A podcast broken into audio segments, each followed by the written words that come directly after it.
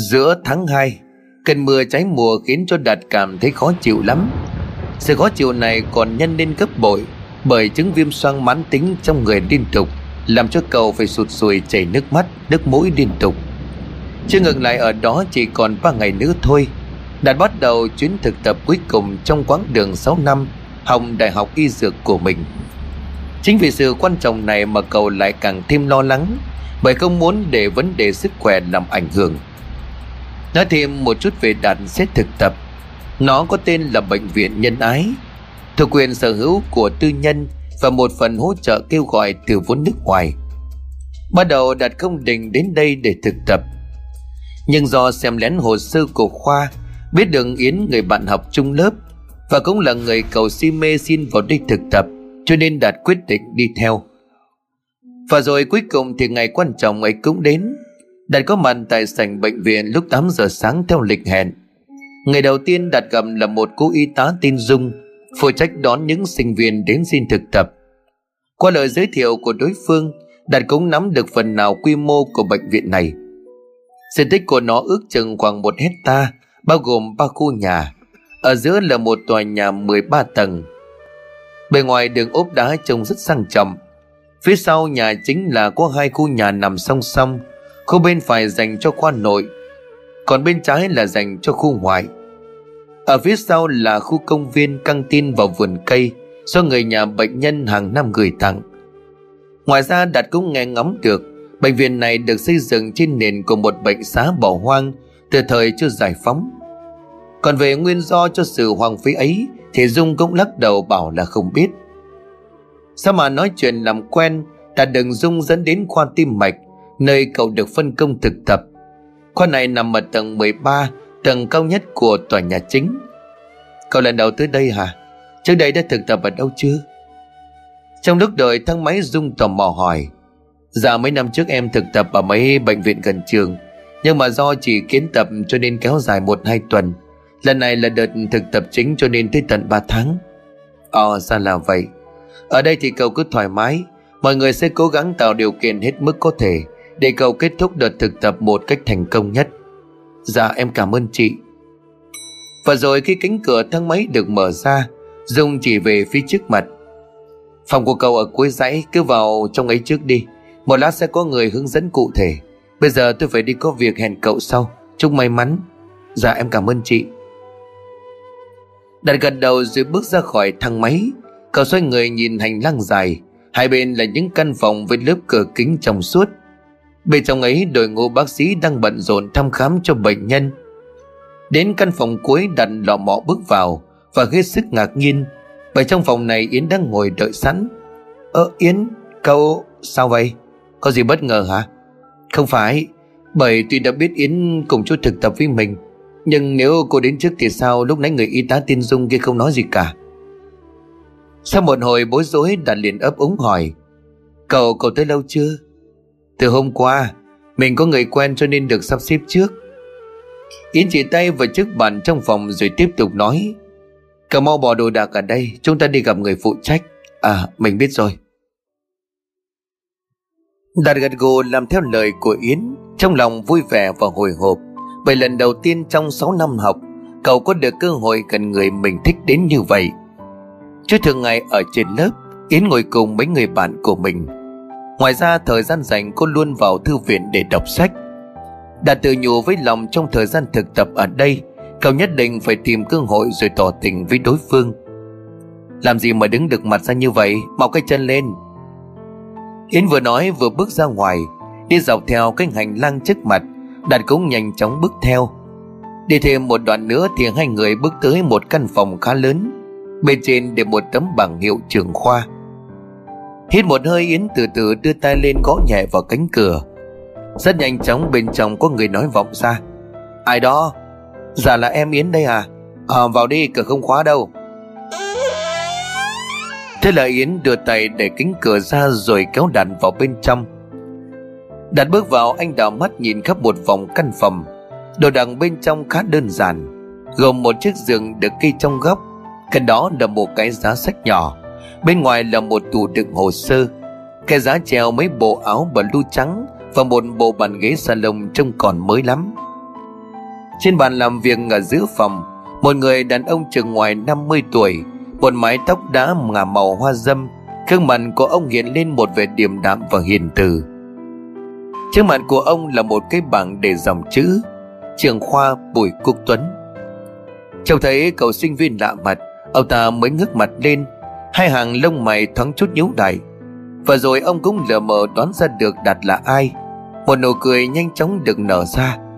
Chào cậu, cậu là sinh viên thực tập cùng Yến hả? Dạ vâng ạ. Ngồi xuống đi. Ông Tuấn đứng dậy đưa tay chỉ về bộ ghế salon, trong khi Yến cũng đang nhanh nhẩu pha lại cái ấm trà trên bàn. Đạt đã được ông hỏi thăm đôi chút. Cậu tên gì? Dạ cháu tên Đạt. Còn tôi tên Tuấn, cứ gọi chú Tuấn cho thân mật. Dạ. Lúc này Yến cũng đã pha trà xong, cô đưa tay rót ra lần lượt ba cái tách rồi đẩy về phía của hai người. Chú Tuấn, Đạt cũng thực tập bên mảng đo điện tim của cháu luôn chứ? Ông Tuấn gần gù khi nghe câu hỏi của Yến. Được rồi, thế nhưng mà nhân sự trong bệnh viện còn đang thiếu, cho nên chú định nhờ hai đứa giúp chú chuyện này. Có chuyện gì chú cứ nói à? Gì chứ sinh viên bọn cháu dư năng lượng lắm. Tốt lắm. Hiện trong phòng giấy tờ sổ sách chưa được xếp sắp gọn gàng và nhập liệu vào phần mềm quản lý của bệnh viện, cho nên nếu ngoài lúc thực tập chuyên môn, hai đứa giúp chú thống kê nhập liệu chúng được không? Yên tâm đi, bệnh viện sẽ có một khoản kinh phí hỗ trợ cho hai đứa. Trước yêu cầu này tất nhiên cả Đạt và Yến đều không thể từ chối. Ngồi nói chuyện thêm một lúc thì ông Tuấn bận việc cho nên ra ngoài. Trong phòng bấy giờ chỉ còn lại Yến và Đạt. Thấy Yến vẫn còn nhâm nhi ly trà, Đạt lúc này liền hỏi: Cậu mới tới đây hôm qua mà coi bộ cũng quen với chú Tuấn rồi hả? Yến vì cười, cô đặt ly trà lại trên bàn rồi lắc đầu. Tất nhiên là phải vậy rồi, chú ấy là người quyết định điểm số thực tập của mình mà, phải biết nhẹ nhàng nịnh nọt một chút chứ. Chú ấy còn đòi làm mai mối cho mình với con trai của chú ấy đấy. Câu nói này của đối phương làm cho Đạt như nghẹt cả mặt, bởi cậu làm sao có thể chấp nhận được chuyện này. Cậu vào đây là vì Yến, nếu thấy cô thành tôi với người khác, chắc có khi cậu uất hận đến cuối cuộc đời. Thế là Đạt cười trừ vội nói làng sang chuyện khác. Thế bây giờ cậu định đi đâu? Tôi không biết, cháu xuống căng tin để nói chuyện với mấy người quen. Giờ cũng không có làm việc gì, cậu có thể đi xung quanh thăm thú. Yến nói xong quay lưng bước ra ngoài. Còn Đạt tuy gần gù với người bạn của mình, nhưng cậu lại quyết định ở lại trong phòng. Bởi đêm qua Đạt thức tới hơn 3 giờ sáng để xem trận đấu của đội bóng mình yêu thích. Thế là bây giờ đây cậu tranh thủ chợp mắt một lát cho tỉnh táo. Nói là làm, Đạt vòng tay lại, Đạt lên bàn rồi cúi mặt xuống, từ từ chìm vào trong giấc ngủ. Và rồi trong giấc ngủ này, chốc chốc cậu lại lờ mờ cảm nhận có bóng người bước qua bước lại trong phòng. Nhưng muốn mở mắt ra để xem đó là ai thì lại không thể. Đạt cứ như vậy mê man cho đến khi bị một cú đập khá mạnh vào vai. Dậy đi, cháy nhà rồi. Đạt giật mình mà mắt choàng tỉnh dậy. Cậu nhận ra chủ nhân của cú đập vừa rồi chính là Yến. Cô đang cầm trên tay một chai nước ngọt, đưa mắt nhìn Đạt rồi cười. Người gì mà dễ ngủ vậy chứ? Đạt vẫn còn mơ hồ, cậu ú ớ. Cháy ở đâu vậy? Tôi chọc cậu thôi, chứ không có cháy gì cả. Cậu ngủ từ nãy đến giờ đó hả? Mấy giờ rồi nhỉ? Trưa rồi đấy, đi ăn không? Tất nhiên là Đạt làm sao từ chối được lời mời hấp dẫn này. Cậu lúc này vội đứng dậy rồi gật đầu. Chờ mình vào nhà vệ sinh rửa mặt nhé. Rồi, nhưng mà nhanh lên đấy, lề mề là tôi đi trước đó, ráng chịu. Sau gần 15 phút làm vệ sinh cá nhân, Đạt bước ra cổng. Yến hướng xuống câu phía dưới của tòa nhà. Đến nơi căng tin là nơi đây khá khang trang và sạch sẽ. Cả hai bước vào trong cái dãy bàn ghế đựng xếp sát nhau, kéo dài từ đầu cho đến tận cuối nhà ăn. Đạt gọi cho mình một phần cơm bình thường, nó được đựng trong khay mà các bệnh nhân và người nhà hay ăn. Còn Yến thì gọi một bát bún kèm theo mấy cái bánh ngọt để dành gửi tặng, đáp lấy lại mấy cô y tá dễ thương mà cô quen biết từ hôm qua cho đến bây giờ. Khoảng chừng 5 phút sau thì đồ ăn được mang ra. Nhìn phần cơm trước mặt của mình, Đạt bất ngờ lắm. Đồ ăn nhìn ngon, những cái khay đựng thì sáng loáng sạch bóng, đúng chất bệnh viện tư nhân của nước ngoài. Không cần chần chừ thêm, Đạt lấy muỗng đũa bắt đầu tận hưởng bữa ăn ngon lành của mình. Và rồi cậu đưa mắt nhìn về đối diện trong vô thức, nơi có tấm bảng để hai chữ thật to: nhà xác. Cái gì thế này? Câu nói thẳng thốt của Đạt làm cho Yến giật mình. Sao vậy? Cậu nhìn đi. Vừa nói Đạt vừa chỉ ra phía trước mặt. Yến cũng tỏ ra bất ngờ không kém. Trời đất ơi, cái bệnh viện này thiết kế kỳ quái quá. Căng tin mà cho nằm gần nhà xác. Nhớ nhìn thấy có ai mất được kéo qua đây thì còn tâm trạng gì để mà ăn. Và để cho đỡ mất mỹ quan, Yến kéo đàn ra một góc khác để ngồi. Ăn cơm xong cả ngày quay lại phòng trưởng khoa để hỏi xem khi nào họ bắt đầu công việc nhập sổ sách. Và đến nơi Yến vẫn tươi cười đầy thân thiện, nhưng không hiểu sao ông Tuấn lại có vẻ khang khác lúc nãy. Để ý kỹ hơn thì có thể thấy gương mặt của ông bây giờ không mấy thoải mái. Giờ đây trông ông có vẻ mệt mỏi và khó chịu.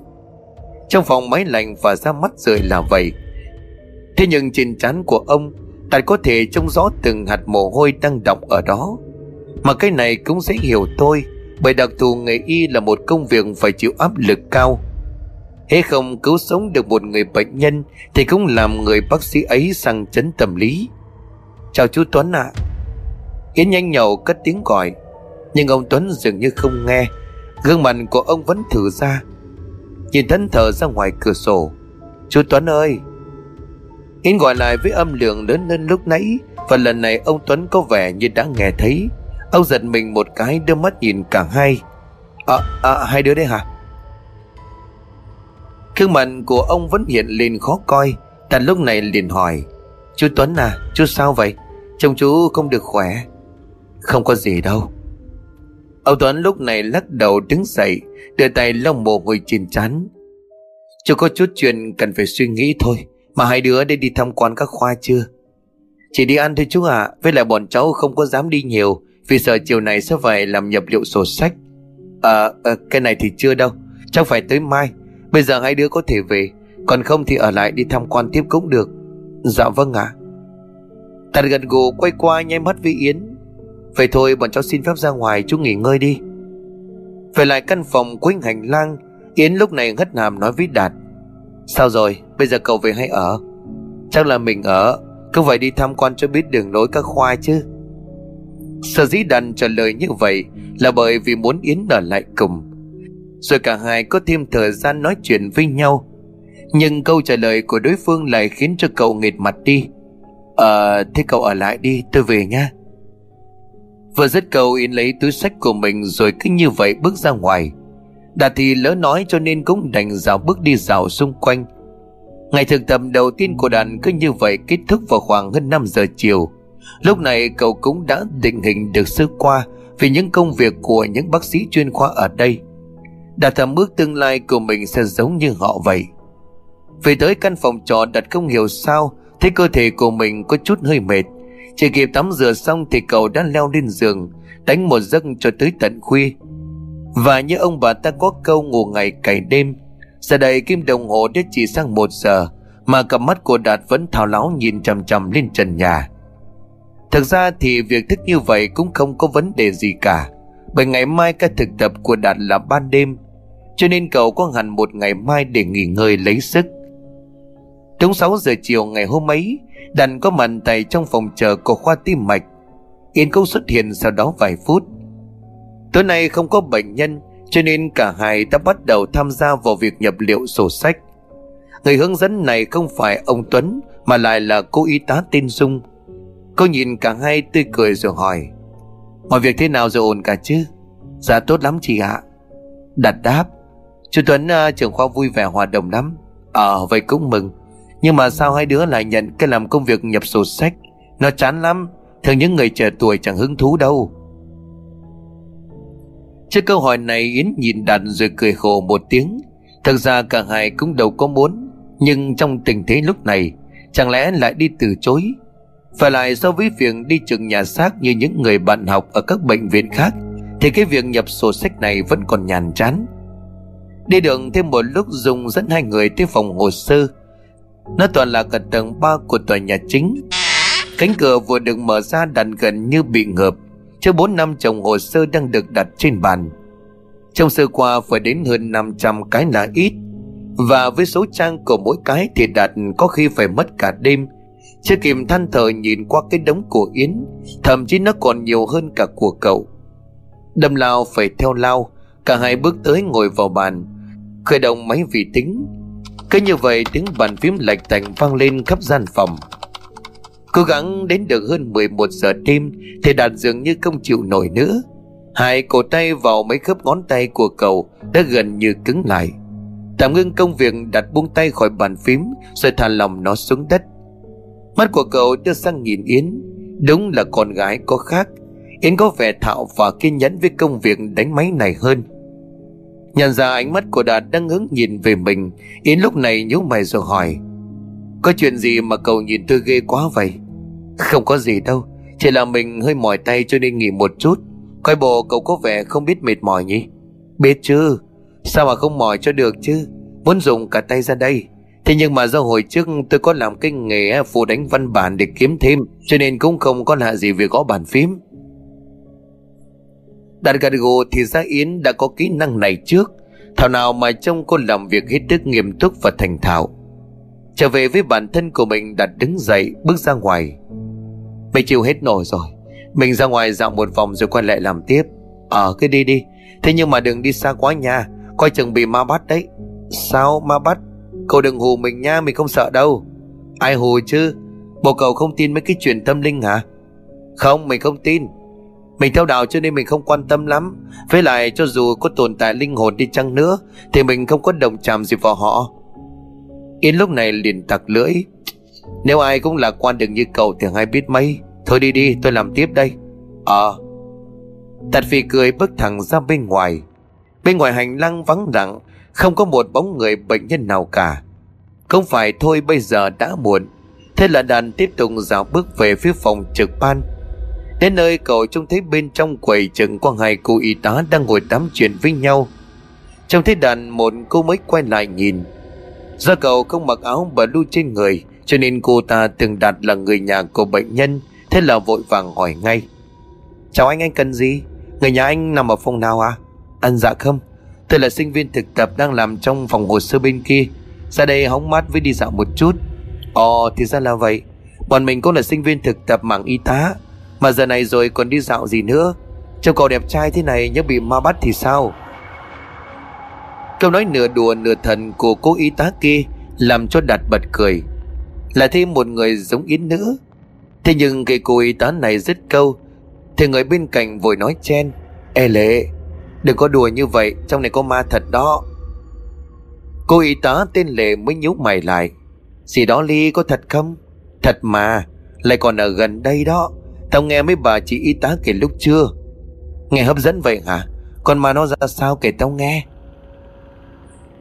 Bị thúc giục, Ly lúc này gần gù đưa mắt nhìn xung quanh rồi thì thầm.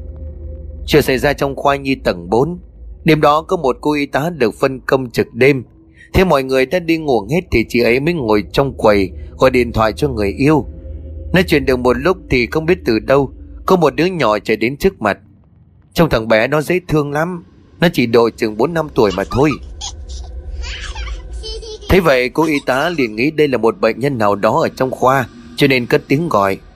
Chào con đi đâu? Sao muộn rồi con không có đi ngủ? Nghe câu hỏi, thằng bé không nói gì cả, nó cứ đi thẳng về thang máy. Một đứa trẻ nhỏ như vậy nếu bị lạc vào đó sẽ rắc rối to. Thế là cô y tá mới đứng dậy, bước ra khỏi quầy trực. Vừa đi phía sau cô vừa khẽ gọi: Con ơi con. Nhưng mà lúc này thằng bé vẫn không quan tâm gì đến cô. Nó cứ đi thẳng một mạch tới cánh cửa thang máy. Và chuyện xảy ra tiếp theo mới thực sự kinh khủng. Thằng bé từ từ tiến về phía trước. Nó đi xuyên qua cái thang máy rồi mất hút ở bên trong. Sợ quá, cô y tá ngã vật ra nền đất ngất lịm. Và đó cũng là lần cuối cùng người ta thấy cô đi làm. Bệnh nhân có gọi điện thoại thế nhưng không ai bắt máy. Phải đến mấy hôm sau thì người nhà của cô lúc này mới phản hồi. Họ bảo cô y tá đã phát điên. Lý kể đến đây thì Lệ cũng khẽ dùng mình một cái. Cô liền suýt xoa: Trời đất ơi, cái gì mà ghê vậy? Mày nói thật không? Thật mà, tao bị chuyển ra làm gì? Chưa hết đâu, khi mà bảo vệ kiểm tra máy quay thì không thấy có thằng bé nào cả, mà chỉ có cảnh cô y tá kia sợ hãi hoảng loạn rồi ngất đi mà thôi. Hai người xì xầm với nhau thêm được một lúc thì Đàn cũng vội vàng rời đi. Cái câu chuyện mà cô y tá tên Ly kia vừa kể làm cho cậu hoài nghi lắm, bởi vì từ nhỏ đến lớn Đạt chưa bao giờ trông thấy ma. Và hơn nữa, trước khi đến đây thực tập thì Đạt cũng đã được bạn bè trong lớp tiêm nhiễm vào đầu ti tỉ những câu chuyện ma trong bệnh viện. Nghe cái nào Đạt cũng đều phì cười cái đó. Thế nhưng không hiểu sao, ngay trong lúc này đứng giữa cái hành lang vắng lặng này, cậu lại có một chút cảm thấy ươn ớn trong người. Tiếng chuông điện thoại làm cho Đạt giật mình, cậu vội bắt máy. Alo, bộ quên ở đâu rồi hả? Giọng nói quen thuộc của Yến vang lên. Không có, mình đang đi dạo thôi mà. Chứ vậy đủ rồi, lo về làm tiếp đi. Mình biết rồi. Vừa mới bỏ điện thoại vào túi quần thì Đạt nghe thấy tiếng chuông thang máy từ phía trước mình vọng lại. Theo phản xạ, cậu đưa mắt nhìn lên, và ngay lúc này cánh cửa thang máy đang từ từ được mở ra. Ủa sao lại... Đạt há mồm bởi bên trong không có người, hoàn toàn không có một ai cả. Cái thang máy mở ra một lúc rồi từ từ đóng lại. Rõ ràng vừa rồi ở đây làm gì có ai đứng đợi thang máy, còn nếu có người bên trong bấm thì cũng không thể, bởi ở đó đâu có ai. Ngay tới đây bất chợt một cơn lạnh sống lưng ùa tới, làm cho Đạt rùng mình. Cậu cứ như vậy quay lưng bước thật nhanh về lại phòng hồ sơ. Đến nơi, Đạt ngồi thử người ra ghế rồi thở hồng hộc. Chuyện vừa rồi nếu suy cho cùng thì cũng không có gì xảy ra. Thế nhưng không hiểu sao, Đạt cứ có cảm giác rợn rợn trong người. Chưa bao giờ cậu trải qua một cái cảm giác này. Đạt ngồi thêm một lúc thì cũng không nghĩ ngợi gì nữa, nhanh chóng hoàn thành đống hồ sơ còn đang dang dở. Đợi cho đến mãi tận 2 giờ sáng, Đạt lúc này mới hoàn thành xong. Yến đang ngủ ở trên cái giường xếp kế bên từ lúc nào. Cũng may vì mày cuốn theo công việc cho nên Đạt cũng hoàn toàn quên bén đi cái chuyện thằng máy lúc nãy. Ngoài ra còn có một niềm hứng thú khác là ngắm nhìn Yến ngủ. Chồng cô bây giờ đây xinh xắn gấp bội thường ngày. Trong một phần do ngủ cho nên Yến hiền từ hẳn đi. Gần 20 phút trôi qua, cơn buồn ngủ và mệt mỏi làm cho Đạt ngừng màn ngắm nghía của mình. Cậu đứng dậy bước lại chiếc giường góc đối diện nằm. Giấc ngủ nhanh chóng ập đến khiến cho Đạt không còn nghĩ được gì trong đầu. Mọi thứ cứ như vậy mà đi, rồi tất cả chìm vào trong một màu đen u tối. Sáng hôm sau, Đạt thức dậy không còn thấy Yến đâu. Xung quanh mấy đống hồ sơ của hai người đã giải quyết tối qua còn nằm la liệt trên bàn. Cậu bước xuống giường dọn dẹp chúng lại vào một góc. Và rồi đang loay hoay thì từ bên ngoài Yến xuất hiện cùng với một gương mặt đầy hoảng hốt. Đạt ơi, có chuyện rồi. Chuyện gì vậy? Chị Dung Chi mất rồi. Cái gì? Đạt nghệt cả mặt, cậu nhớ tới chuyện Yến đùa cháy nhà hôm qua cho nên phì cười. Thôi nào, đừng có đùa nữa. Không, tôi thề mà, tôi không đùa đâu, chị Dung mất rồi. Mất ngay trong phòng bệnh trống ở bên dãy nhà trái. Nhận ra vẻ mặt nghiêm túc trên mặt của Yến, Đạt bấy giờ phát hoảng, cậu lắp bắp. Làm sao mà mất? Mấy hôm qua còn gặp và nói chuyện với chị ấy mà. Tôi cũng không biết, nhưng mà nghe bảo chị treo cổ. Trời đất ơi, sao lại treo cổ? Đi đi, qua đó cùng tôi xem. Không chần chừ thêm, Đạt kéo tay của Yến, rồi cả hai nhắm thẳng hướng nhà bên trái để chạy tới. Dãy nhà này chỉ có một tầng cho nên không mất quá nhiều thời gian để cả hai tìm được nơi Dung gặp nạn. Lúc này ở đó cũng có khá đông người hiếu kỳ đứng lố nhố xung quanh. Từ bên trong căn phòng đã khép kín cửa, một bóng người đẩy cửa và bước ra. Chú Tuấn. Đúng là ông Tuấn, trưởng khoa tim mạch. Trông ông có vẻ phờ phạc lắm. Ông nhìn một lượt xung quanh rồi chậm rãi hỏi. Xin mọi người hãy rời đi, ở đây không có gì để xem. Hiện bệnh viện đang được cơ quan công an đến để làm việc. Nếu đông người quá tôi sợ kinh động đến bệnh nhân. Trước câu nói này, đám đông hiếu kỳ kia bắt đầu tàn bớt ra. Còn Đàn và Yến thì chưa vội, cả hai lúc này liền bước tới. Chú Tuấn à, có phải chị Dung... Hai đứa hình như hết ca thực tập rồi nhỉ, mau về đi. Nhưng mà chú Tuấn, chú cho cháu biết chị Dung chế bị làm sao à? Tôi cũng ước là mình biết chuyện xảy ra lắm. Sáng nay tôi còn đang ở nhà, nghe mọi người gọi điện báo, tội nghiệp cho Dung. Đúng lúc này có vài người mặc cảnh phục bước tới. Thấy không tiện lắm cho nên Yến kéo Đạt rời đi. Một lát sau khi đã ở căng tin, Đạt lúc này nhíu mày rồi lẩm bẩm. Sao chị Dung có thể tự tử được chứ? Tuy không gặp mặt nhiều, nhưng trông chị ấy hết sức là tươi tỉnh, lại hay cười nữa. Nhiều khi chị ấy bị trầm cảm cũng không chừng ngay. Trầm cảm? Cậu nói vậy là sao? Chứng trầm cảm đâu có biểu hiện ra bên ngoài đâu. Mình từng đọc được tài liệu, phần lớn người mắc chứng bệnh này trong đầu đầy tiêu cực, thậm chí là nghĩ đến việc tự sát, nhưng mà bên ngoài thì lúc nào cũng luôn vui vẻ yêu đời. Đan liền thở dài. Cho dù là lý do gì đi chăng nữa thì mình vẫn thấy tội cho chị ấy thật mà. Trò chuyện thêm một lúc thì cả hai cũng ra về.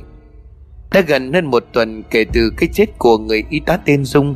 Hôm nay bệnh viện có vẻ đông hơn hôm qua, cho nên cái căng tin cũng bị ảnh hưởng không kém.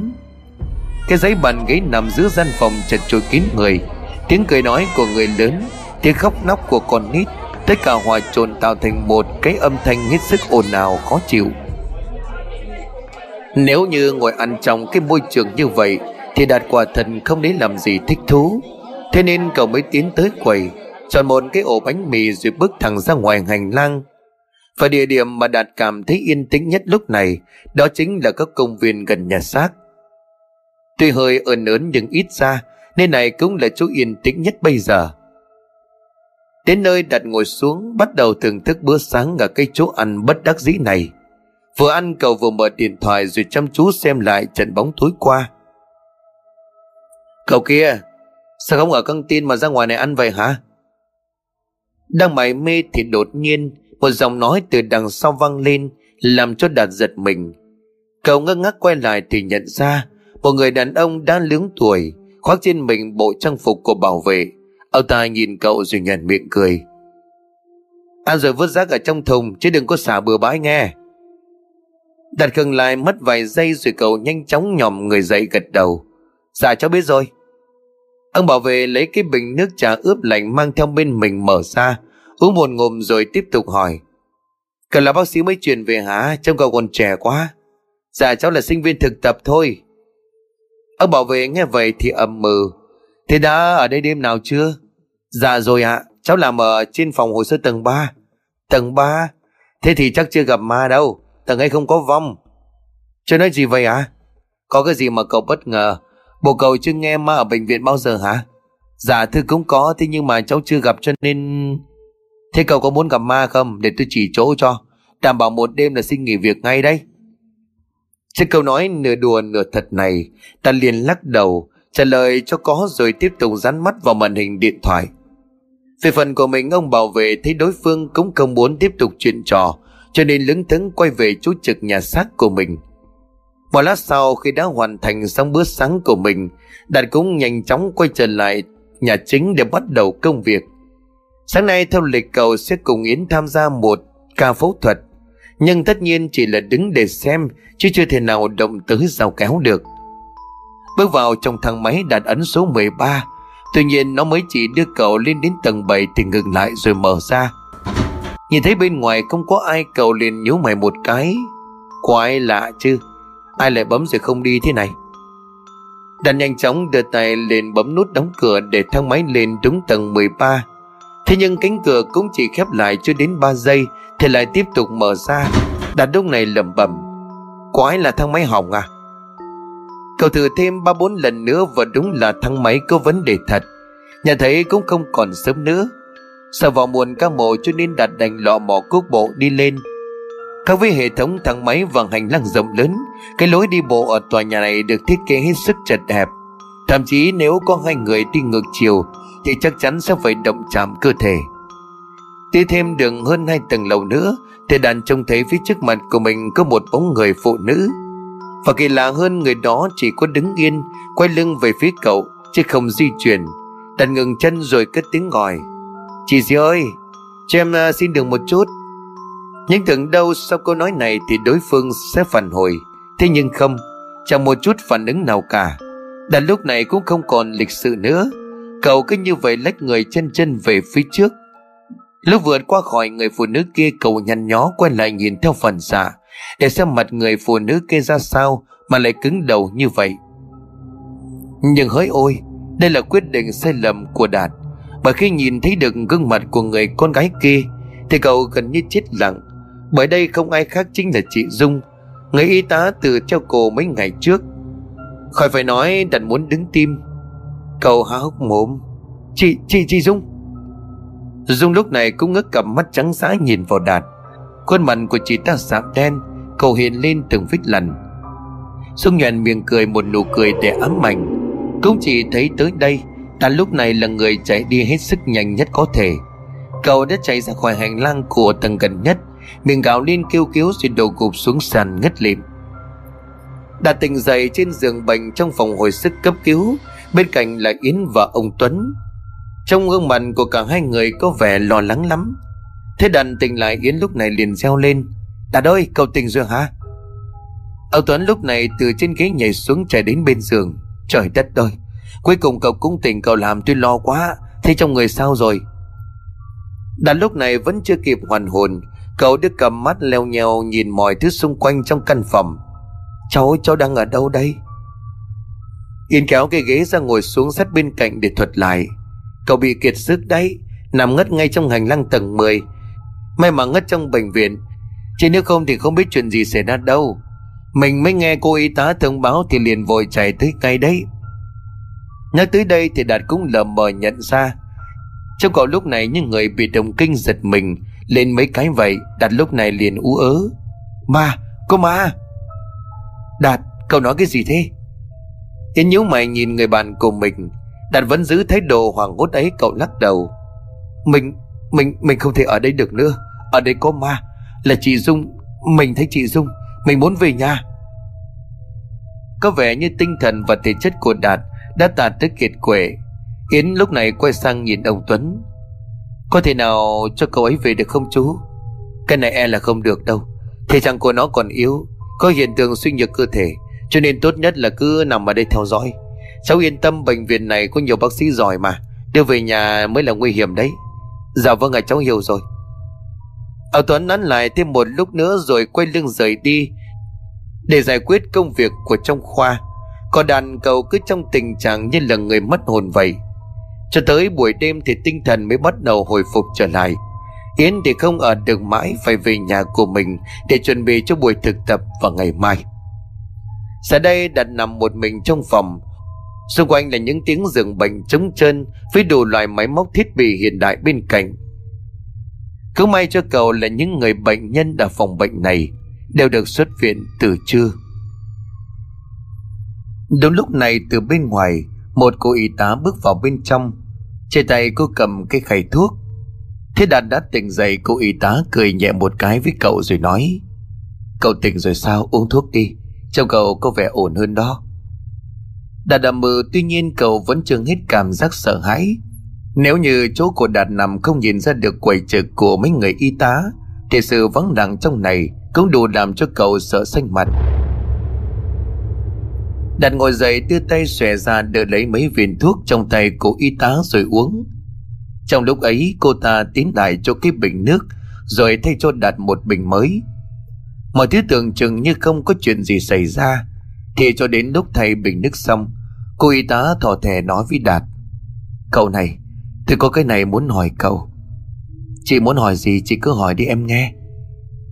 Cô y tá đưa mắt ra ngoài nhìn giống như xem có ai hay không. Sau khi biết chắc rằng chỉ có cô và Đạt ở đây, cô ta bắt đầu hỏi: Cậu thích chị Dung sao?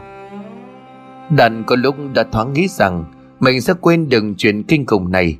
Thế nhưng không, ngay trong lúc này đây thì qua cái câu nhắc lại của cô y tá, mọi thứ cứ như một thước phim chiếu đi chiếu lại trong đầu của cậu. Đạt liền thở dài một hơi rồi đáp: Dạ em có thấy. Trái với suy nghĩ rằng cô y tá này tò mò câu chuyện của cậu, cô ta sau khi nghe Đạt nói xong, một ánh mắt gần như đồng cảm được cô y tá hướng về phía của cậu. Vậy đúng là chị ấy hiện về thật rồi. Tôi cũng như cậu, trông thấy chị ấy mấy lần. Thế nhưng nói ra thì không ai tin. Người ta toàn bảo là tôi điên rồi đùa giỡn mà thôi. Nhưng mà tôi đâu có điên chứ. Cuối cùng tôi cũng tìm được người có thể hiểu được chuyện mà tôi từng trải qua. Đạt hơi bất ngờ một chút, nhưng rồi cậu cũng nhanh chóng nói: Chị cũng thấy chị Dung à? Ở đâu? Cô y tá đưa mắt nhìn xung quanh một lần rồi thật thà nói: Thì ngay cái chỗ hành lang mà cậu bị ngất. Đêm hôm trước tôi cũng trực ở tầng 10, đang định xuống căng tin mua chai nước thì thấy chị Dung hiện ra, đứng ngay ở giữa hành lang. Trông chị ấy đáng sợ lắm, Một gương mặt xám đen lại, cả mắt trắng dã. Giờ kể ra mặt thầy tôi vẫn còn nổi cả da gà. Nghe đến đây thì đàn lờ mờ nhớ lại, những gì cô y tín này miêu tả hoàn toàn trùng khớp với những gì mà cậu thấy. Thế là đàn sợ hãi, cậu liền thẳng thốt: "Chị à, bây giờ em phải làm sao đây? Chị em mà nhìn thấy chị Dung thêm một lần nào nữa chắc em chết mất." "Nào cậu bình tĩnh đi, cậu càng hoang loạn thì càng dễ trông thấy họ. Thôi cậu ráng hoàn thành hết đợt thực tập về nhà, tránh xa khỏi nơi đây. Còn tôi mới mệt đây, tôi làm ở đây mà, giờ xin nghỉ thất nghiệp khổ lắm." "Em biết rồi, em cảm ơn chị." Đã đáp ứng, sau đó cậu thử người ra rồi thở từng hơi dài thườn thượt. "Thôi cậu nghỉ ngơi cho khỏe, tôi có việc phải đi." Không đợi cho Đạt nói gì thêm, cô y tá quay lưng bước thẳng ra ngoài. Còn lại một mình bên trong phòng, cậu cầm điện thoại lên để mà đọc tin tức. Và rồi khi thấy mấy tin nhắn hỏi thăm Từ Yến, cậu lúc này liền gọi lại cho cô. "Alo, cậu khỏe chứ?" "Tôi khỏe rồi." "Khỏe là tốt rồi. Mày muốn nghỉ ngơi thêm thì để tôi xin chú Tuấn cho cậu nghỉ về nhà tĩnh dưỡng." "Không cần đâu, tôi khỏe rồi mà. Chắc nghỉ nốt hôm nay thôi, rồi mai lại tiếp tục. Hôm nay làm phiền cậu giúp đỡ tôi rồi." "Trời đất ơi, có cái gì đâu. Khi nào khỏe mời tôi trà sữa là được chứ gì." "Nhất trí, cho hẳn 2 ly. Nói thêm vài câu nữa thì Đạt cũng thấy không còn sớm, cho nên tắt máy để cho Yến được nghỉ ngơi. Giờ đây cơ thể của cậu quả thật đã bình ổn trở lại. Thế nhưng sức khỏe không phải là thứ Đạt quan tâm. Cái khiến cho cậu suy nghĩ nhiều đó chính là hồn ma của Dung. Cái hình ảnh gây sợ ấy cũng chính là lần đầu tiên Đạt tin vào sự tồn tại của câu chuyện tâm linh ma quỷ. Mà càng tin thì cậu lại càng chỉ mong đây là lần cuối cùng mình phải chứng kiến. Nằm được một lúc thì tiếng động từ bên ngoài cửa làm cho Đạt giật mình. Ánh mắt nhanh chóng hướng ra phía âm thanh đó, rồi cậu nhận ra một người y tá nữa đang từ từ bước vào trong phòng. Nhưng hỡi ôi, người này không ai khác lại chính là y tá Dung. Vẫn với vẻ ngoài đầy kinh dị, trên tay của chị ta cầm một sợi dây thừng dài, nhìn Đạt rồi cười. Đạt hét toáng lên, cậu như muốn chết đi sống lại. Và cũng chính tiếng hét này làm cho cậu bừng tỉnh. Đạt đảo mắt nhìn xung quanh rồi xua tay: Đừng qua đây. Phải mất một lúc cậu mới định thần lại được và nhận ra hình như vừa rồi chỉ là một cơn ác mộng. Từ bên ngoài nghe tiếng hét của Đạt, cô y tá ban nãy lại xuất hiện. Cô đưa mắt nhìn cậu với vẻ ái ngại: "Cậu làm sao vậy?" Bây giờ Đạt đã hoàn toàn đạt đến giới hạn của sự chịu đựng. Cậu lắc đầu xua tay nhìn về bác sĩ: "Cho tôi về nhà đi, làm ơn cho tôi về, tôi không thể ở lại đây được nữa." Câu nói vào vẻ mặt của Đạt làm cho cô y tá kia ngầm đoán ra được về giấc mơ. Cô nhanh chóng gọi bác sĩ vào. Sau một hồi kiểm tra vì bác sĩ kết luận cậu có thể ra về. Thế là không ai có thể giữ cậu lại được nữa. Đạt bắt ngay một chiếc taxi để về nhà. Ngồi trên xe cậu run rẩy sợ hãi. Mình sẽ bỏ hết, không có thực tập gì, mình bỏ hết. Trên đường trở về nhà, chắc do tác dụng của liều thuốc ban nãy cho nên Đạt thấy hai mắt của mình nhíu lại. Cậu cũng không muốn cố gắng chống chọi với nó làm gì. Thế là Đạt ngả lưng ra sau ghế, từ từ chìm vào trong giấc ngủ. Đạt ơi, dậy đi. Tiếng gọi cộng với cảm giác hai bên vai của mình bị lay mạnh làm cho Đạt tỉnh giấc. Cậu đưa mắt nhìn xung quanh. Tuy nhiên Đạt nhanh chóng nhận ra mình không phải trong chiếc taxi nữa, mà xung quanh mình đang là một màu đen tối. Đạt, dậy đi. Tiếng nói kia lại vang lên. Lúc này Đạt nhận ra có một cái bóng người từ phía trước mặt bước tới. Và không khó để cho Đạt nhận ra cái bóng đó không ai khác, chính là cô y tá tên Dung. Cô ta đã xuất hiện lần thứ 3 trong ngày. Khỏi phải nói, Đạt sợ hãi như muốn quay lưng bỏ chạy. Nhưng cậu nhận ra cơ thể của cậu lúc này không còn nghe theo lời của mình nữa. Đạt cứ như vậy đứng trời trầm, mặc cho Dung từ từ tiến tới mỗi lúc một gần. Khi chỉ còn cách Đạt chừng 5 bước chân, Dung lúc này mở lời: "Đạt, cậu đừng đi, cậu phải quay lại bệnh viện." "Chị điên à? Tôi quay lại đó làm gì chứ? Chị làm ơn tha cho tôi đi." "Đạt, cậu đừng đi, làm ơn cứu tôi." Đàn Toan định vùng dậy thì cái bóng của Dung vụt mất. Một cơn lạnh chạy dọc sống lưng làm cho Đàn dùng mình tỉnh giấc. Và lần này thì đúng như cậu đã trở về thực tại. Đàn chợt nhận ra mình đang còn ngồi trong xe taxi. Cậu gì ơi, cần tới rồi đấy. Giọng nói trầm khàn của người lái taxi có phần nào giúp Đạt bình ổn trở lại. Cậu gật gù lấy ví tiền ra thanh toán. Khoảng chừng 10 phút sau, Đạt có mặt tại căn phòng trọ. Giữa không gian quen thuộc ấy, cậu như muốn vỡ òa. Không chần chừ thêm, Đạt khóa cửa thẳng người nằm xuống giường. Sự êm ái khiến cho cậu lẩm nhẩm: thật là thoải mái, mình sẽ không quay lại cái chỗ đáng sợ đó nữa. Như sực nhớ ra điều gì, Đạt lẩm bẩm: còn Yến thì sao? Chết thật, mình sợ quá cho nên quên đi mất. Giờ cậu ấy chỉ ở đó thực tập một mình, rồi lỡ cũng trông thích chị Dung kia thì sao? Không được, mình phải cảnh báo cho Yến. Nói là làm, Đạt lấy điện thoại gọi cho Yến. Mặc dù bây giờ kim đồng hồ đã chỉ sang hơn 11 giờ. Một hồi chuông dài vang lên, không thấy Yến trả lời. Đạt gọi thêm 2 cuộc nữa, kết quả vẫn yên nguyên như vậy. Thác điện thoại xuống giường, cậu lẩm bẩm: thôi chắc là cô ấy ngủ rồi, để mai mình nói cũng chưa muộn. Ngay tới đây, sẵn cơn mệt trong người, Đạt cứ như vậy nằm ra giường rồi tiếp đi lúc nào không hay. Nhưng tưởng đâu mình sẽ cứ như vậy đánh một giấc cho đến sáng. Thế nhưng không, mới chợp mắt được một lúc, Đạt lại tiếp tục trông thấy một hình ảnh hết sức quen thuộc. Dung chị ta lại xuất hiện. Lần này là ở ngay trong góc phòng. Còn Đạt thì khỏi phải nói, cậu gần như chắp tay lại để van xin: chị Dung à, em lạy chị mà, chị làm ơn đừng có ám theo em nữa. Em sẽ cúng cho chị, ngày mai em sẽ mua vàng mã tiền âm phủ đốt cho chị được không? Trước những lời khẩu khẩn thiết tha này, Dung vẫn đứng đó, hai tay của chị ta giơ lên như thể đang vẫy vẫy cho Đạt vậy. Trời hừng sáng, Đạt bừng tỉnh với bộ cơ thể mệt mỏi rã rời. Cậu thở ngắt ra từng hơi. Và tất nhiên Đạt ý thức được cái thế này cậu sẽ chẳng thể nào sống yên ổn. Thế là lần đầu tiên trong cuộc đời Đạt làm việc mà bản thân chưa từng nghĩ đến. 10 giờ sáng, cái hàng bán đồ ăn sáng ở ngay trước chỗ của Đạt ở đã vắng dần lượt khách. Bà Tú chủ quán đang lọ mọ dọn dẹp đóng cửa thì có tiếng gọi vào: Chị Tú ơi. Bà Tú nheo mắt nhận ra người vừa gọi mình thì mỉm cười đon đà: thằng Đạt đó hả em? Sao hôm nay ăn sáng muộn vậy, chị hết mất rồi? Không, em không ăn sáng mà có tí việc muốn nhờ chị. Hôm nay bà Đạt nhờ vả hả? Có gì nói đi, miễn đừng mượn tiền là được, chị mày đang khó khăn lắm. Không, em không mượn tiền, mà làm chị có biết ai có thể trừ ma. Cái gì? Trừ ma đó hả?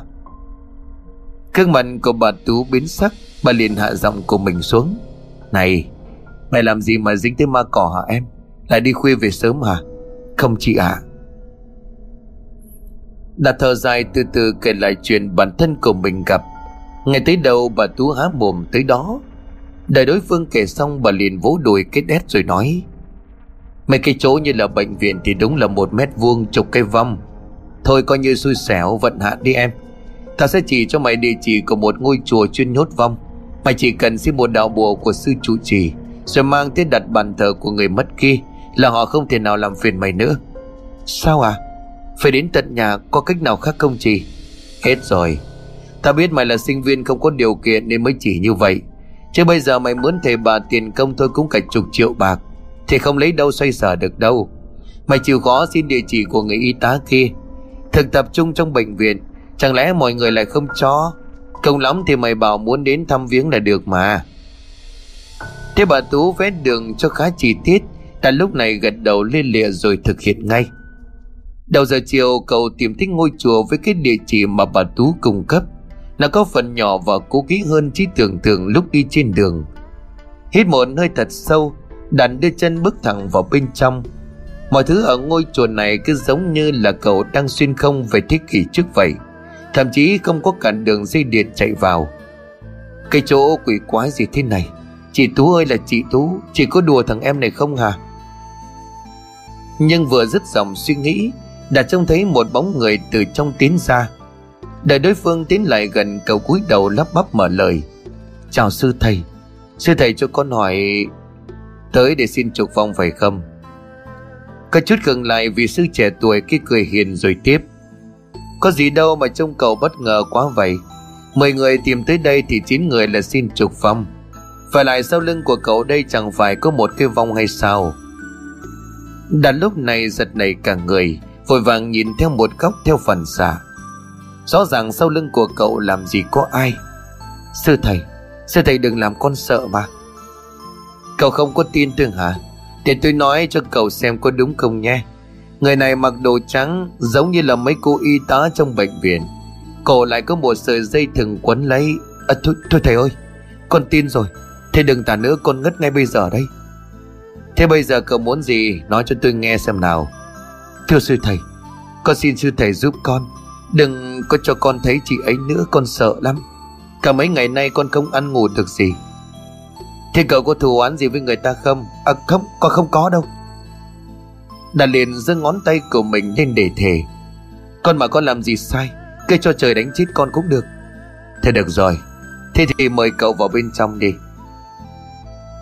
Trên đường đi theo về sư thầy trẻ tuổi kia, Tài cũng tìm hiểu và biết thêm ngôi chùa này đã hơn 500 tuổi, được vị sư trụ trì đầu tiên xây nên để trấn điểm một cánh cửa của quỷ môn quan.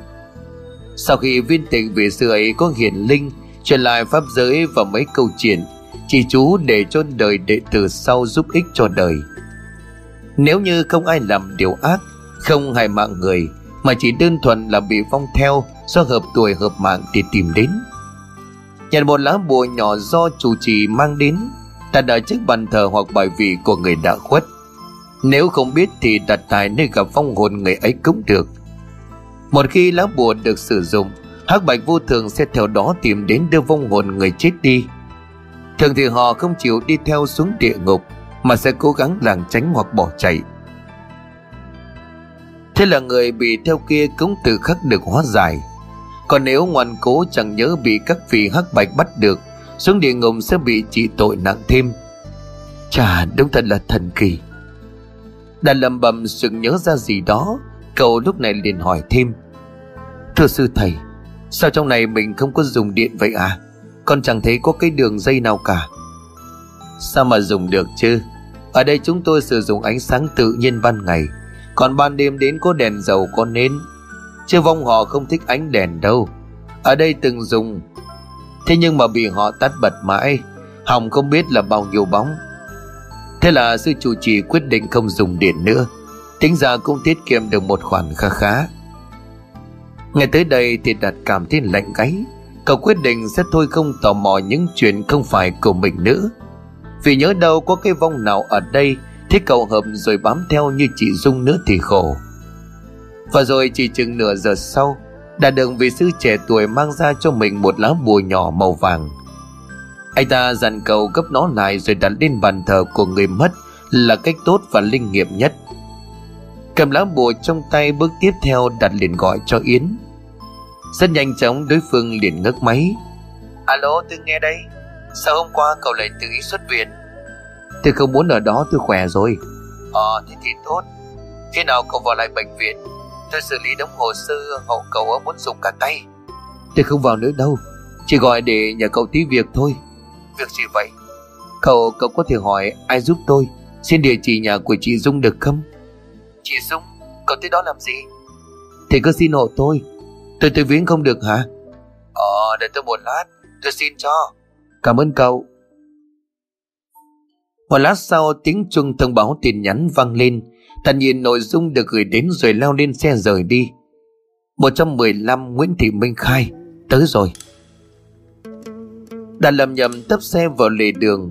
Căn nhà số 115 nhỏ xíu, nằm lẩn khuất kẹp giữa hai cái căn nhà to lớn xung quanh. Cánh cổng sắt hoen dị còn ở bên trong, từng màng tường bám nghịt đầy những vết ố.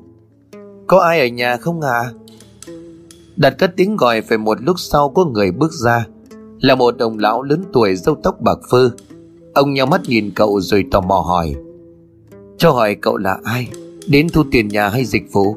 À không à, cháu hỏi đây có phải nhà của chị Dung không à? Vâng đúng rồi. Cậu tìm nó làm gì? Cháu chắc là đồng nghiệp cũ của chị ấy, hay tin chị ấy mất cho nên cháu đến viếng. Mời cậu vào, quý hóa quá. Vừa vào, ông lão vừa đưa tay mở cánh cổng ra. Đàn nén nỗi sợ hãi và dần dần dâng trào trong người của mình, rồi chậm chậm bước vào. Khi đã ở trong gian phòng khách, đập vào mắt của cậu là một bàn thờ và di ảnh của Dung. Gương mặt vừa quen vừa đáng sợ khiến cậu vội vàng liếc nhìn sang hướng khác. Ông lão kia vẫn không biết gì, vui vẻ rót nước mời khách. Cậu uống đi, nhà tôi đơn chiếc chỉ có trà thôi. Nếu biết cậu đến, tôi đã chuẩn bị chút bánh kẹo. Dạ không sao hả? Mà trong nhà chỉ có một mình ông thôi sao? Có mỗi một mình tôi chứ mấy. Con Dung nó mồ côi từ nhỏ, hai chị em đều tôi nuôi nấng. Nó học xong cao đẳng, xin vào làm y tá trong bệnh viện. Tiền lương lần nào cũng cho tôi với em gái của nó, hiện đang học đại học. Ấy vậy mà chẳng hiểu sao con bé nghĩ quẩn tự tử. Thật là khổ thân quá. Ngay tới đây, máu tò mò nổi lên làm cho Đạt hỏi thêm. Thưa ông có nghĩ ra được nguyên nhân gì khiến chị ấy tự vẫn không à? Cái này thì tôi chịu thôi. Thường ngày con Dung nó là một đứa tích cực, hay pha trò nhất nhà. Thậm chí có hôm xảy ra chuyện, nó còn bảo sau ca trực đêm thì sẽ về mua đồ ăn sáng cho tôi. Thế chị Dung có người yêu chưa ông? Cái này chắc là không đâu. Con bé nó không thích đàn ông, nó thừa nhận với tôi như vậy. Chẳng giấu gì cậu, mấy năm trước khi tôi còn làm bảo vệ cho một công ty xây dựng, bà đồng nghiệp có đứa con cũng chẳng tuổi Dung, cho nên tôi cố ý định làm mai. Nào ngờ đâu vừa nói ra nó từ chối thẳng thừng, còn giận tôi cả tháng trời nữa. Ông lão kể chuyện về Dung và nở một nụ cười đầy gượng gạo. Như thế này đủ biết sự ra đi của cô là mất mát to lớn đến nhường nào. Đúng lúc này thì một tiếng động khá ồn ào vang lên. Ông lão vội nhòm dậy. Ấy chết, cậu thông cảm nha. Tôi đang nấu nước sôi ở dưới bếp. Cái ấm nó kêu rồi, đợi tôi một lát tôi quay lại. Vâng ạ, ông cứ đi đi. Đợi cho đối phương rời khỏi, Đặt nhận ra đây là cơ hội của mình. Thế nên không một chút chần chừ, cậu bước tới bàn thờ của Dung, nhét thẳng lá bùa xuống phần đế của tấm di ảnh. Làm xong, Đặt chắp tay lại rồi thì thầm khấn. Chị Dung, chị thông cảm cho em nhé. Cái này cũng vì chị ép em mà thôi. Mong chị hãy siêu thoát. Khấn xong, ông lão cũng đã quay trở lại. Cậu này, nếu không có bận gì thì ở lại ăn cơm với tôi. Dạ thôi hả? Cháu có việc bận rồi, hôm nào rảnh cháu sẽ sang chơi. Vậy cũng được. Tiếp đến, Đạt chu đáo thắp thêm một nén nương cho Dung, rồi mới từ biệt ông lão để rời đi. Chẳng mấy chốc mà trời đã tối hẳn. Đạt ăn uống xong thì về phòng lên laptop chơi game. Không biết có phải vì sự hứng thú do những trò chơi đem lại hay không, hay là do bùa linh nghiệm, khiến cho Đạt quên luôn đi sự ám ảnh vô hình do vong hồn của Dung mang lại. Khoảng hơn 11 giờ khuya, sau khi chơi xong màn chơi, Đạt ngã lưng xuống giường từ từ thiếp đi. Và lá bùa quả thật đã phát huy tác dụng, khi mà cậu cứ như vậy đánh một giấc cho đến sáng mà không hề mộng mị gì cả. Thêm 2 ngày nữa trôi qua, Đạt gần như phục hồi lại cả tinh thần và thể chất. Đêm nay cậu gọi cho Yến để sắp xếp một cái lịch hẹn vào sáng mai, còn hứa mua tặng cô một cốc trà sữa size lớn để mà bù đắp quãng thời gian qua đã để cô một mình với mớ công việc chất chồng. Sau cuộc gọi đầy tiếng cười ấy, Đạt lên giường đi ngủ khá sớm. Dù sao thì mai cũng gặp lại được người mình thích sau bao nhiêu ngày. Cậu phải có một giấc ngủ ngon để ngày mai còn tươi tỉnh hết sức. Thế nhưng mọi thứ lại diễn ra theo cách cậu không thể ngờ tới. Đó chính là chị Dung. Chị ta lại xuất hiện, vẫn với dáng vẻ đầy kinh dị, khi bấu lấy cánh tay của Đạt rồi nói: Đạt ơi, mau đến bệnh viện, Yến đang gặp nguy hiểm, mau lên. Dưới cầu thêm 2 cái bóng nữa xuất hiện. Đạt không nhìn rõ mặt mà chỉ thấy được màu sắc của 2 cái bóng ấy, một đen và một trắng. Và rồi họ cũng cùng với Dung đồng loạt tan biến. Đạt ơi, Yến đang gặp nguy hiểm. Nghe đến đây thì Đạt bừng tỉnh giấc. Tuy nhiên lần này cậu không còn tỏ ra sợ hãi, bởi câu nói của Dung còn in hẳn trong đầu. 2 cái bóng kia chắc là hắc bạch vô thường đến bắt hồn. Vậy thì tại sao chị Dung lại bất chấp nguy hiểm như vậy? Yến đang gặp nguy hiểm sao? Đạt nhíu mày lẩm nhẩm. Cậu đưa mắt nhìn lên đồng hồ treo tường, đã gần 1 giờ sáng. Rốt cuộc đang có chuyện quái quỷ gì xảy ra? Đạt vừa lấy chiếc điện thoại tiếp tục gọi cho Yến và giật mình khi nghe được thông báo mặc định của tổng đài. Quái lạ, lúc này vẫn còn gọi được cơ mà. Hay là... Nghe tới câu nói vừa rồi trong giấc mơ, Đạt suy nghĩ thêm một lúc rồi quyết định đi đến bệnh viện. Mặc cho có thể tất cả chỉ là do phong hồn của Dung muốn trêu đùa cậu mà thôi. Sau gần nửa giờ đồng hồ cuối cùng thì Đạt cũng tới cổng bệnh viện. Cậu chưa vào trong vội mà hướng về phía nhà xe của nhân viên. Tại đây Đạt giật mình, hai mắt nhớn lên đầy bất ngờ bởi nhận ra chiếc tay ga màu hồng của Yến đang được dựng ở đó. Cả chiếc xe và biển số 35 nằm ở cuối thì không thể lẫn được vào đâu. Yến đang ở bệnh viện sao? Đạt lầm nhầm, cậu càng thêm tò mò và lo lắng bởi theo lịch thực tập sáng mai mới tới ca của cô. Thế là không một chút chần chừ, Đạt nhắm thẳng hướng tòa nhà chính mà chạy đi. Vừa đi cậu vừa tự gọi cho Yến, thế nhưng chẳng có chút tín hiệu nào cả. Đến trước sảnh Đạt đứng khựng lại bởi nhận ra một tấm biển đặt ở trước cửa thang máy. Thang hỏng, vui lòng sử dụng thang bộ. Khỏi phải nói, sự sợ hãi lúc này gần như quay trở lại, chiếm lấy toàn bộ trí óc của Đạt. Cậu thậm chí còn tưởng tượng ra được cảnh tượng Dung hiện lên đứng ngay chỗ mấy bậc cầu thang. Thế nhưng rồi Đạt cũng nhanh chóng trấn an bản thân. Đạt à, mày là đàn ông đấy, mạnh mẽ lên. Thế là gần sau 5 phút đồng hồ đấu tranh tư tưởng, Đạt quyết định sử dụng cầu thang bộ. Cậu cũng cố gắng chạy thật nhanh. Để đến khoa tim mạch ở tầng 13, Đạt gần như muốn đứt hơi. Câu mày dùng không hiện ra lúc này, chứ nếu không cậu sẽ đứng tim mà chết. Trở lại với sự quan tâm chính, Đạt bước tới quầy trực của mấy cô y tá. Chào chị, cho em hỏi Yến có đang ở đây không? Yến à? Hình như là có, mà vừa nãy cô ấy đi với bác sĩ Tuấn. Chú Tuấn à? Chị có biết hai người họ đi đâu không? Cái này thì tôi chịu, tôi không biết. Vâng, em cảm ơn. Rời khỏi quầy, Đạt lúc này lẩm bẩm, quái, hai người này đi đâu chứ? Nhưng rồi một dòng suy nghĩ chợt lóe lên, có khi nào là ở đó? Thêm một lần nữa Đạt hướng về cầu thang bộ rồi chạy tới. Nơi cậu muốn đến lúc này chính là căn phòng trống ở dãy nhà bên trái, hay nói đúng hơn là căn phòng khi chiếc Dung treo cổ ở đấy. Đến nơi, khắp người của Đạt bấy giờ mồ hôi nhễ nhại. Cậu thở hổn hển đưa mắt nhìn về căn phòng kia, nhưng bên trong không có ánh đèn nào cả, cánh cửa cũng đóng kín. Họ không có ở đây. Nhưng rồi khi đang định quay lưng đi thì Đạt nghe bên trong phòng kia có một tiếng động lạch cạch, giống như có thứ gì đó rơi xuống sàn nhà. Cái gì vậy? Tính hiếu kỳ và tò mò đã lấn át nỗi sợ hãi trong đầu của Đạt. Cậu cứ như vậy bước tới gần, vừa gõ cửa vừa gọi, ai đó? Có ai ở trong đó không? Không có người đáp lại. Nhưng thêm một lần nữa Đạt nghe thấy tiếng lạch cạch kia vang lên. Sẵn có chiếc điện thoại trên tay, cậu mở đèn flash rồi chiếu thẳng vào. Lúc này cảnh tượng bên trong khiến cho Đạt hoảng hốt. Yến đang nằm sóng xoài trên nền đất, xung quanh cô là mấy chồng hồ sơ đã bị ngã đổ. Yến ơi! Theo phản xạ Đạt hét lên gọi tên bạn của mình. Có vài người bảo vệ ở gần đó nghe động cũng chạy lại. Cánh cửa phòng được bật tung, Đạt lao tới vừa lay vừa gọi, Yến, cậu làm sao thế này? Đạt, ông Tuấn. Yến đưa cầm mắt lờ đờ nhìn cậu. Cậu cũng chỉ kịp thều thào mấy tiếng rồi ngất lịm. Không chần chừ thêm, Đạt bế thốc Yến lên tay của mình rồi đưa cô chạy thẳng vào trong phòng cấp cứu. Phải đến rạng sáng Yến mới có thể hồi tỉnh. Cô nằm trên giường liên tục đòi mọi người giúp mình gọi công an. Và rồi cũng chính lúc này thì sự thật mới được sáng tỏ. Khoảng 7 năm trước, Yến khi đó đang học lớp 11. Cô có một đứa em trai mới lên 3 tuổi tên là Kiên. Chuyện sẽ chẳng có gì nếu Kiên không bị mắc chứng bệnh suy tim bẩm sinh. Chỉ có một cách duy nhất, tìm được người hiến tạng để phẫu thuật.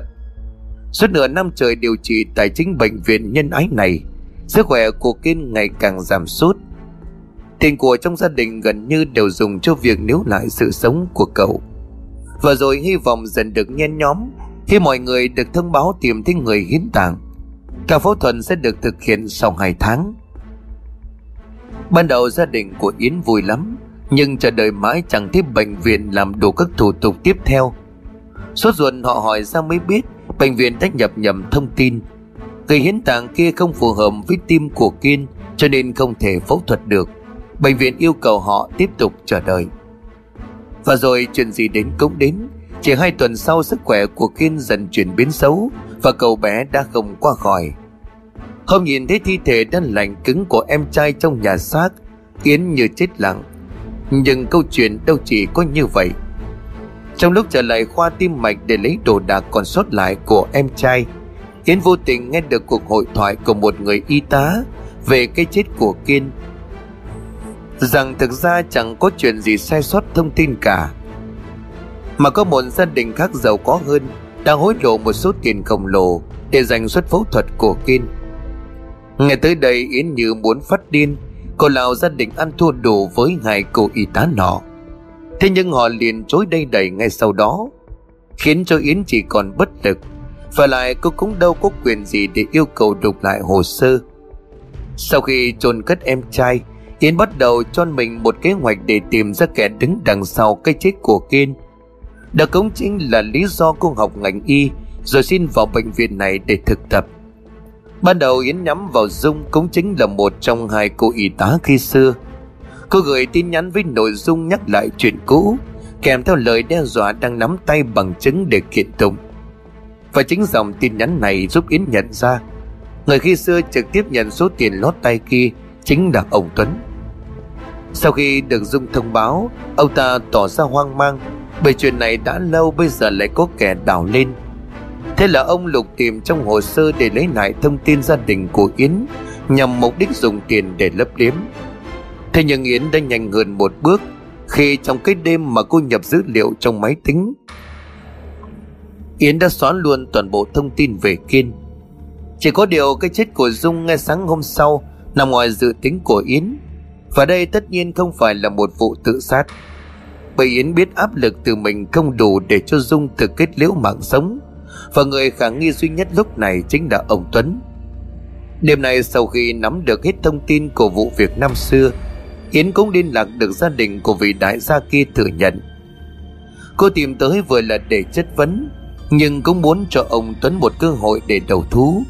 Cả hai đã có một cuộc chuyện trò ngay trong căn phòng mà Dung tự tử. Bắt đầu ông Tuấn hết sức thành khẩn, tự hứa đi đến đồn công an để tự thú. Tuy nhiên, nhân lúc Yến không để ý, ông ta dùng cái gạt tàn thuốc đánh mạnh vào đầu của cô. Cô đánh khiến cho Yến ngã vật xuống sàn nhà, ngất lịm đi. Toàn bộ sự thật đừng hé lộ. Cơ quan công an ra lệnh truy nã ông Tuấn, và họ cũng đang chẳng mất nhiều thời gian để bắt được ông ta khi đang tìm đường lẩn trốn. 2 tháng trôi qua, kỳ thực tập của Đạt cuối cùng cũng kết thúc. Tuy nhiên, tâm trạng của cậu chẳng lấy gì làm vui, bởi sau cái hôm mọi chuyện được phanh phui, Đạt không còn gặp lại Yến nữa. Cô đổi địa chỉ, đổi số điện thoại và tất nhiên là nghỉ luôn việc học. Từ bệnh viện trở về nhà trọ, cậu thất thểu bước từng bước hết sức nặng nề. Và rồi khi mà chỉ còn cách cửa phòng chừng mấy bước thì Đạt lúc này khựng lại, bởi ngay trước mặt lúc này có một bóng người hết sức quen thuộc. Yến. Đạt lắp bắp gọi tên của đối phương. Đây đúng là Yến. Cô lúc này tuy đã có chút đổi khác về ngoại hình, nhưng cặp mắt và nụ cười này thì không lẫn đi đâu được. Yến bước tới vỗ vai của Đạt rồi cất giọng: "Cậu làm gì mà như ma vậy? Hôm nay tôi thấy đòi nợ ly trà sữa của cậu đây. Sao, có trà không?" Có trà chứ." Đạt lúc này muốn tát vào mặt của mình để xem đây là mơ hay thật, nhưng chưa kịp thực hiện thì Yến đã làm thay. Cậu ngắt một cái vào hông của cậu rõ đau rồi rục: "Mau đi nào, muộn rồi đấy. Để quán đóng cửa thì tôi bắt đền gấp đôi." Nói dứt câu, Yến bước thẳng về phía cổng của khu trọ. "Đợi mình với." Đạt gọi với rồi chạy theo.